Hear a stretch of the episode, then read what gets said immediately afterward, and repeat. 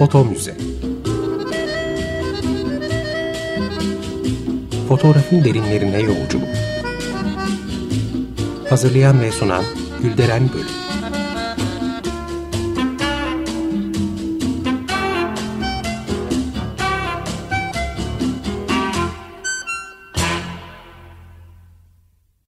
Merhaba değerli dinleyiciler, fotoğraf tarihçiniz ben Gülderen Bölük. Yeni bir foto müzede yine birlikteyiz. Programa başlamadan önce destekçimiz Sayın Nurçin İleri'ye çok teşekkür etmek istiyorum. Sağ olsunlar. Bugün değerli bir konuğum var. Kendisi yüksek mimar ama daha da çok fotoğraf camiamızın önemli isimlerinden, hocalarından ve hafızasından bir isim. Mehmet Bayhan. Hocam hoş geldiniz. Hoş bulduk, sağ olun. Çok teşekkür ediyorum kabul ettiğiniz için. Bir anlamda göre. Teşekkür ediyorum. Mehmet Hoca fiili olarak benim hiç hocam olmadı ama hayatıma dokunmuş bir isim. Kendisinde farkında olduğunu sanmıyorum ama bugün e, anlatmak istiyorum. E, ben 2003 yılında e, İğnedeli atölyeyi kurdum, sanat atölyesini ve her yıl tekrarlanmak üzere de bir fotoğraf haftası düzenledim ki e, bu bir haftada e, diye gösteriler yapıldı, sergiler açıldı, konferanslar verildi. E, ben de bu etkinliğin afiş ve broşürlerini dağıtmak üzere Yıldız Teknik Üniversitesi'ne gitmiştim. E, koridorda Mehmet Hocam'la karşılaştık. Çok ilgilendi, sordu, soruşturdu. Tabii oranın fotoğraf ve video bölümünü kuranlardan, isimlerden. Hemen e, afiş broşür aldı ve bölüme asacağını söyledi. Sonrasında da fotoğraf haftası başladı ama nasıl soğuk, karlı bir kıştı e, o zamanlar. E, Salih Adıraman da fotoğraf sanatı üzerine bir konferans verecek bu e, fotoğraf haftası kapsamı içinde. 2-3 kişi gelmiş atölyeye. Dedik bu kadarla kalacağız. Derken kapı açıldı ve Mehmet Hocam girdi e, yanında bir hanımefendiyle. E, elbette ki destek olmak için gelmişti. Zaten yazılarıyla, e, verdiği derslerle Türk fotoğraf sanatını ve dünya fotoğraf sanatını bilen isimlerden birisi. E, ama destek olmak için oradaydı. Hocam bunun gayet farkındayım ve bir kez daha size teşekkür etmek istiyorum. Ah, ben çabalarınız için ben teşekkür ederim. Sağ olun. E, Mehmet Hocam e, bu tip amatör çalışmaların e, ve bu tip girişimlerin değerini, kıymetini en iyi bilen isimlerden. Çünkü daha Türkiye'de dernekleşmenin, örgütleşmenin olmadığı yıllarda e, derneklerde etkin görevler almış, başkanlık yapmış ve fotoğraf bölümlerinin kurulmasında da öncülük etmiş bir isim. E, bugün aslında biraz eskileri hocam ortaya dökmek istiyorum. E, sizin yazılarla fotoğraf adlı kitabınızdan bazı yazıların ve kısımların altını çizdim. Türk fotoğrafı nasıl süreçlerden geçti? Bunları tekrar hatırlamak iyi olur düşüncesindeyim. Siz e, hep amatörlüğü, daha doğrusu amatörleri ve gençleri fotoğraf adına atılmış adımları hep desteklemiş birisiniz. E, Hürgün Gazetesi'nin 1985 yılında Hürgün Gazetesi'nde bir yazınız çıkıyor. Grup e, 9 grubun e, sergisiyle ilgili. Gençler e, bir sergi açıyorlar. E, anlıyoruz ki sizin yazınızdan bayağı da eleştiri almışlar. Ama siz gitmişsiniz, onları dinlemişsiniz ve yazıya aktarmışsınız. Şöyle e, soruyorsunuz gençlere, fotoğrafımızın kıdemlilerinden bazılarının sizlere yönelik eleştirileri var diyorsunuz. Onlar da şunu söylüyorlar. Biz çok şeyi onlardan öğrendik. Borçlu olduğumuzu duyuyoruz ve saygıda kusur etmiyoruz. Fakat dışarı ile ilişkilerimiz, genel kültürümüz ve tekniğimiz geliştikçe e, daha iyi şeyler yapabileceğimizi gördük. Belki sesimiz çok çıkıyor ama fotoğraf da üretiyoruz. Üreten konuşsun, konuşalım, tartışalım. İcazet alalım, istendiği gibi fotoğraf yapalım. Konuşmak için 35 yaşının bekleyelim istiyorlar. Biz diyoruz ki erken başladık ve yol aldık. Hem üretmek hem de tartışmak istiyoruz. Öğrenmenin başka yolu yoktur. Siz de diyorsunuz ki yazınızda yaşıyor olmanın e, yüklediği ana görev kendimizi geliştirmek ise gereğini yapan pırıl pırıl sekiz genç demişsiniz. Herhalde bir tanesi o gün gelmedi. İnanıyorum evet. ki gelecekte isimlerini daha e, güçlü duyacağız. Belki de grupları dağılır. Bazıları fotoğrafı bırakır. Hiç sorun değil. Yenileri katılır, yeni gruplar kurulur. Böylesine çabalayan gençler her konuda başarılı olur. Ne diyorsunuz hocam? Siz bunlardan söz ederken kısacık söylemem gerekiyor. Ee, annemle babamın, annem öğretmendi, babam subaydı. İkisinin de sosyal yönü ağır olan grupları, e, toplulukları e, çalıştırmak, geliştirmek e, amacında olan insanlardır. Subaylar da öyleydi o zaman. Hı. Şimdi nasıl bilmiyorum. Gelen Mehmetçikleri eğitirlerdi, nitelik kazandırmaya çabalarlardı. Öğretmenler de onu yapardı. O karakter biraz ruhuma sinmiş. E şimdi ben bir grup dernek olduğu zaman olayın sosyal yönü, topluma katacağı daha çok ilgimi çekiyor. Ee, çok birinci sınıf fotoğraf üretilemeyebilir ya da yeteri kadar üretilemeyebilir. Ki bu sözünü ettiğimiz arkadaşlar çok nitelikli e, çalışmalar yaptılar. Fakat onların hareketliliği, e, topluma kazandıracakları çok önemli. Ve Türkiye'nin eksiklerinden biri buydu. E, bir toplumun e, değişik alanlarda bu tür çalışmalar yapması, gruplaşmalar oluşturması, e, üretim yapması o toplumun niteliğini yukarı çeker. Bu siyasal yapıyı da etkiler, ekonomik yapıyı da etkiler. Benim e, böyle aklımda düşüncelerimin tabanında bu bilgiler vardı. Bu özlem vardı. Onun için e, severek, isteyerek o arkadaşlarla beraber oldum. Ben de öğreniyordum çünkü. O çalışmaların içerisinde deneylerden geçiyordum. Şahane. E, Grup 9'un e, içinde bugün Merih Akoğul, işte Kamil Fırat gibi önemli isimler var. Evet. Bir de Aydın Karadöller profesyonel olarak evet. e, fotoğrafla e, hala evet. ilgisini sürdürüyor. E, en azından bu gruptan üç tane önemli isim çıkmış. E, evet. Gerçekten sizin de öngörünüz bu parlak gençlerin ileride iyi şeyler yapacağına dair ki öngörünüz evet. tutmuş. Ee, hocam siz 1976 yılında İFSA'nın başkanı oluyorsunuz. Ee, evet. Ve ondan sonra da Türk fotoğrafı dışarıya açılıyor. Ee, ki bunların da çoğu yarışmalar sayesinde oluyor. Ee, ve onunla gelişen ilişkiler ağından dolayı oluyor bu dışarıya açılma. Fakat bayağı mücadele verdiğimizi biliyoruz o dönemde. Bu yarışmaları düzenlemek hiç kolay olmuyor. Ve siz federasyon kurulması için de bayağı Bu, e, uğraşıyorsunuz. 80'de başlayan sıkı yönetim sürecini de anmak lazım. Tabii o günlerden biraz bahsedeyim. Bir de bugünlerde ne durumdayız? Yani örgütlenme ve birlik bakımından. Şimdi e, Osmanlı'nın son döneminde e, bir fotoğraf topluluğu oluşmuş İstanbul'da. E, bir takım çalışmalar yapmışlar. Fakat e, Cumhuriyet döneminin e, o başlangıç hani serüveni e, bu çalışmaları tırpanlamış. İşte ben, biz başladığımız zaman bir tane dernek vardı. Şinasi Barışçı'yı rahmetle anmak lazım, sevgiyle anmak lazım. Onun kurduğu bir dernek. Ben de ona gitmiştim. Ee, sonra onun başkanlığını üstlendim.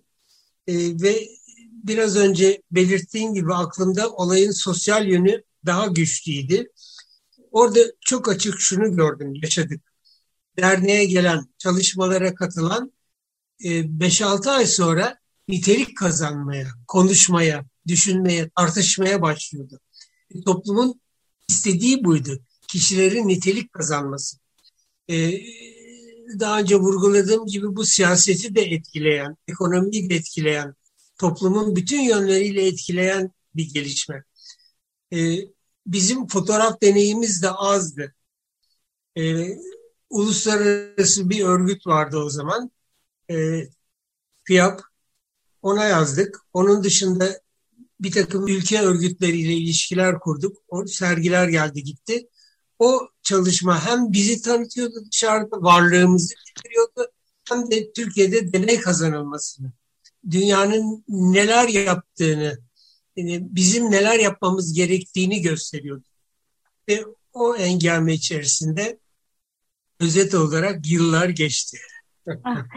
ee, yine e, yazılarınızdan birinde e, yazılarla fotoğraf kitabınızda e, o dönemde e, şeylerin de istatistiğini veriyorsunuz bu derneklerin e, sosyal evet. e, örgütlerin Fotoğraf dalında çalışan sadece 6 derneğimiz var diye yazmışsınız. 50 milyonluk ülkede 6 fotoğrafçılık derneği.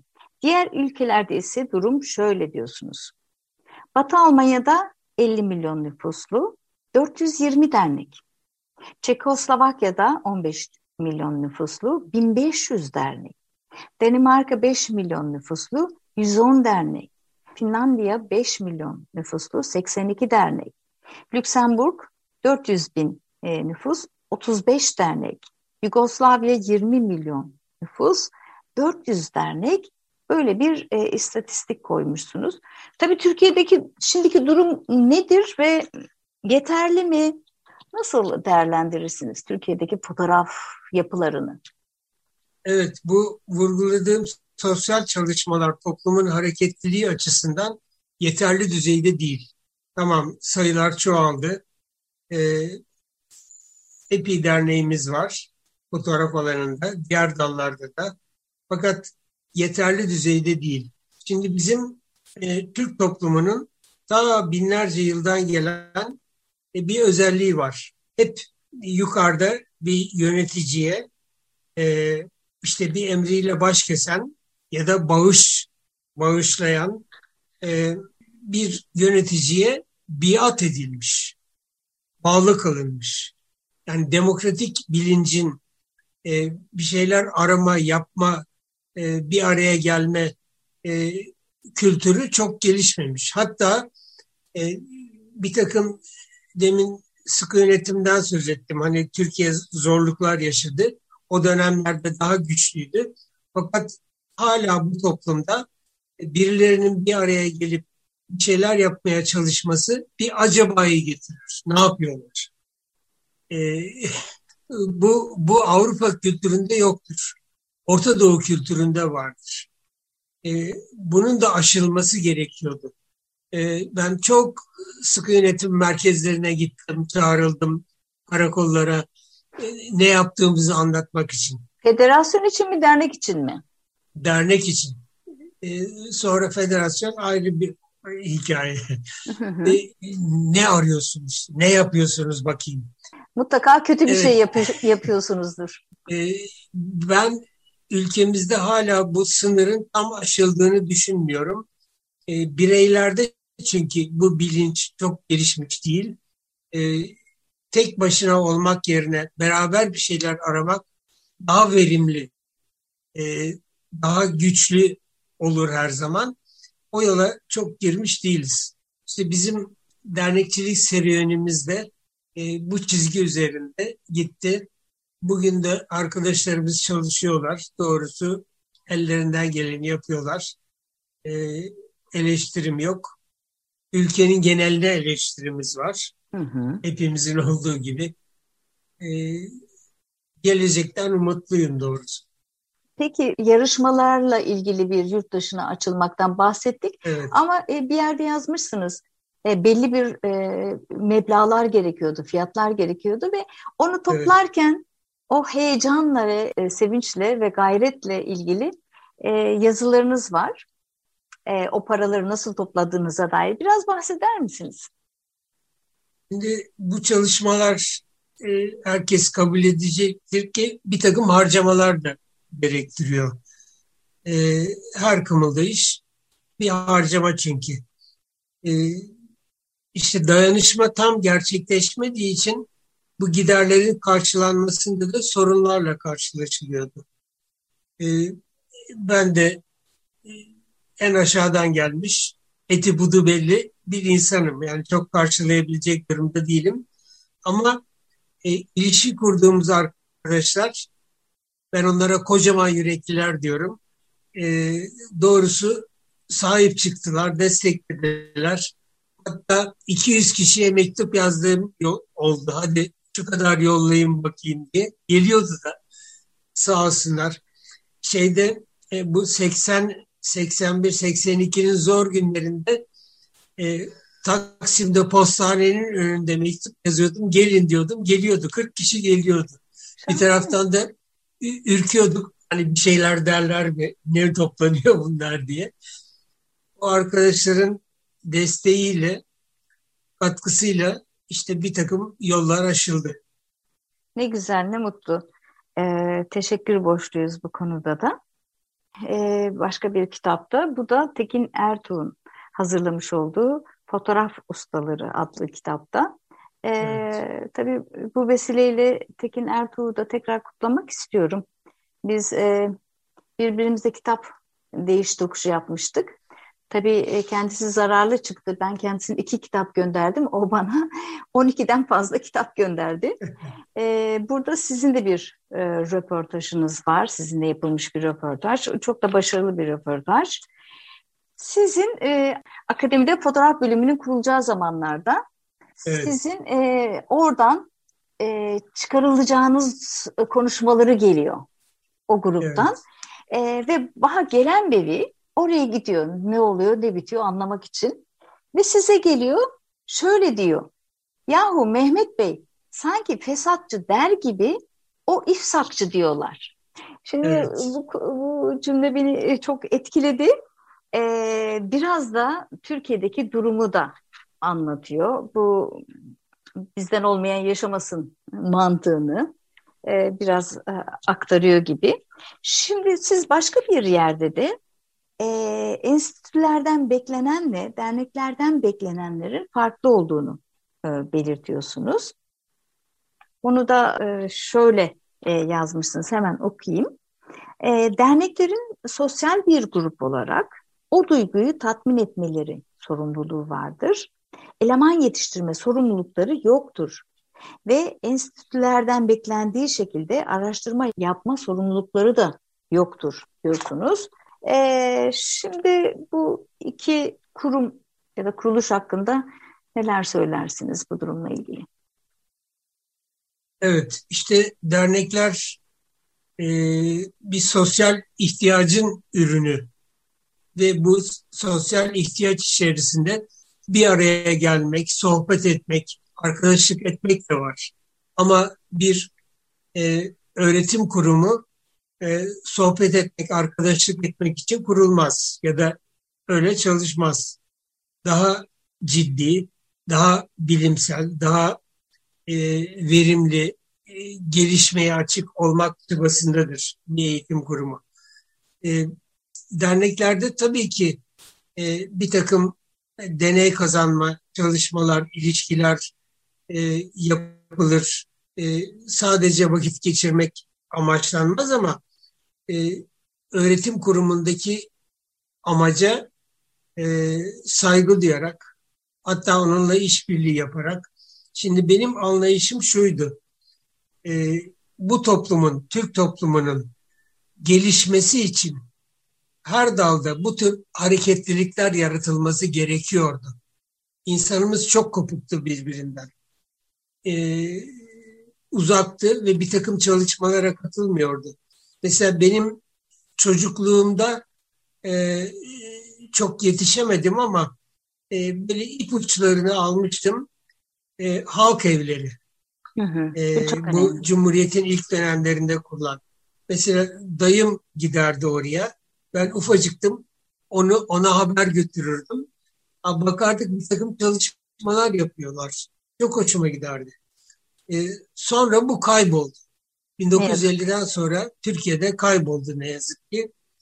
İşte o eksikliği karşılayacak e, kurumlaşmanın, örgütlenmenin e, benim anlayışıma göre ya da o zaman aklımın erdiği şekilde derneklerdi e, karşılayacak olan, insanları bir araya getirecek olan, e, ilişkiler kurduracak olan, ortaklaşa çalışmalar yapılacak olan ki bu yurt dışı ilişkiler, diğer ülkelerle ilişkiler de buna dahil.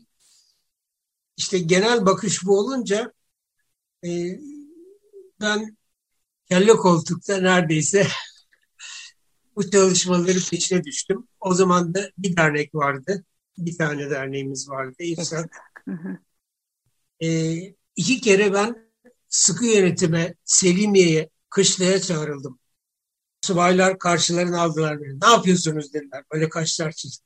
Benim de babam subay olduğu için alışkınım böyle şeylere. E, gayet rahat yanıtladım.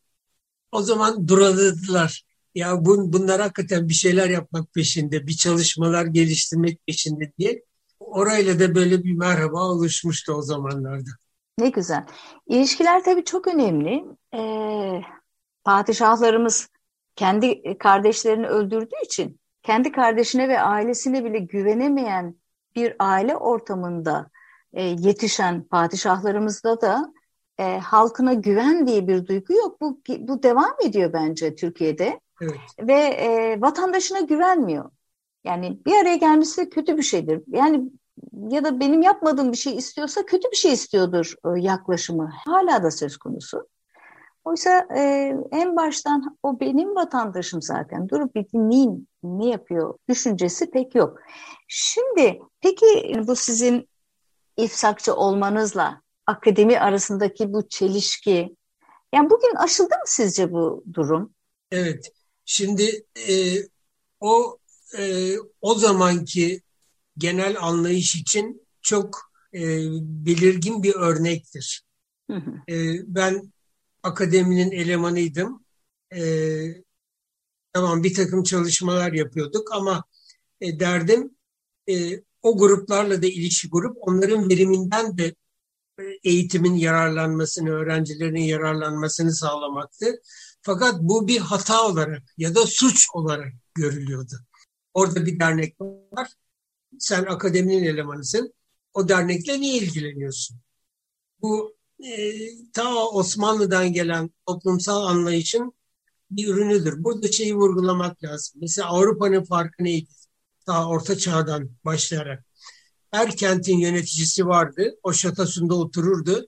Ama etrafında müzik topluluğu oluştururdu, tiyatro topluluğu oluştururdu, kültür oluştururdu. Her kentte bu çalışmalar vardı. Osmanlı'da bu eksikti. Ee, sarayın çevresinde vardı, başka yoktu. Tam denetim altında. Ee, bir takım yanlışlar da olmaz mı? Olabilir. Yanlışsız e, ne ne oluyor ki? insan bile büyürken bir, bir sürü hastalıklar geçiriyor. E, bağışıklık kazanıyor. İşte bu tür deneyleri yaşaya geldik. Bugün biraz daha rahatladığını düşünüyorum. Yasalarımız da bu deneylerin yaşadığımız süreçlerin sonunda oluşmuştur. E, benim bakanlıkla, e, Güzel Sanatlar Genel Müdürlüğü'yle, İçişleri Bakanlığı'yla çok kavgalarım olmuştur. Giderim e, şu yapılacak, bak bu yanlış. Hatta e, benim e, önerimle yasa değişmişti o zaman. Mesela gençlerin dernek çalışmalarına katılmasını sağlayan yasal madde eklenmişti. Oh şahane. E, işte bugün daha rahat. E, bugün e, o toplumsal anlayış biraz gelişti. E, işte grupların toplanması, üretmesi, bir araya gelmesi, tartışması, konuşması daha rahat oluyor. Belirli bir süreçten geçtik. Ama şeyi eksik buluyorum. E, tamam Anadolu'nun Epi kentinde fotoğraf dernekleri var, örgütlenmesi var. Diğer alanlarda da var. Bunların birbirleriyle ilişkilerini zayıf buluyorum. E, alışverişleri, işte bir merkezi yönetimin belki ana işlevlerinden biri bu hani fotoğraftan söz ediyorsak dernekler var. Bir federasyon gerekiyordu, kuruldu. O federasyonun e, ağırlığı olan çalışmalarından biri dernekler arasında alışveriş sağlamak, birbirlerini tanıma, ne yaptıklarını bilme, tartışma ortamı yaratmak olmalı. O, bu, bu konuda biraz geriyiz hala. Hı hı. Evet değerli hocam, e, süremizin de sonuna geldik. E, Eyvah sizin ne kadar çabuk. çabuk geçti değil mi? E, izin verirseniz kısacık söyleyeyim. Lütfen. E, benim anlayışıma göre insan olarak diğer canlılardan farklı olmamızın zorunluluklarından biri e, bilimde, sanatta, kültürde, sosyal yapıda hareketli olmak, şeyler üretmek gereğidir. Bu hem kendimizi geliştirmek için hem de etrafımızdakileri gelişmesini hızlandırmak için. İşte bu çalışmalar sosyal yapıyı hareketlendirir, verimli kılar, daha nitelikli kılar. E, bizim eğer tek başına oturuyorsak, bir takım çalışmalara katılmıyorsak bu yazıktır, e, kayıptır toplum için. Bunun aşılması da dernekler yoluyla olur, topluluklar yoluyla olur. Müzikte, işte edebiyatta, e, resimde, heykelde, bütün dallarda.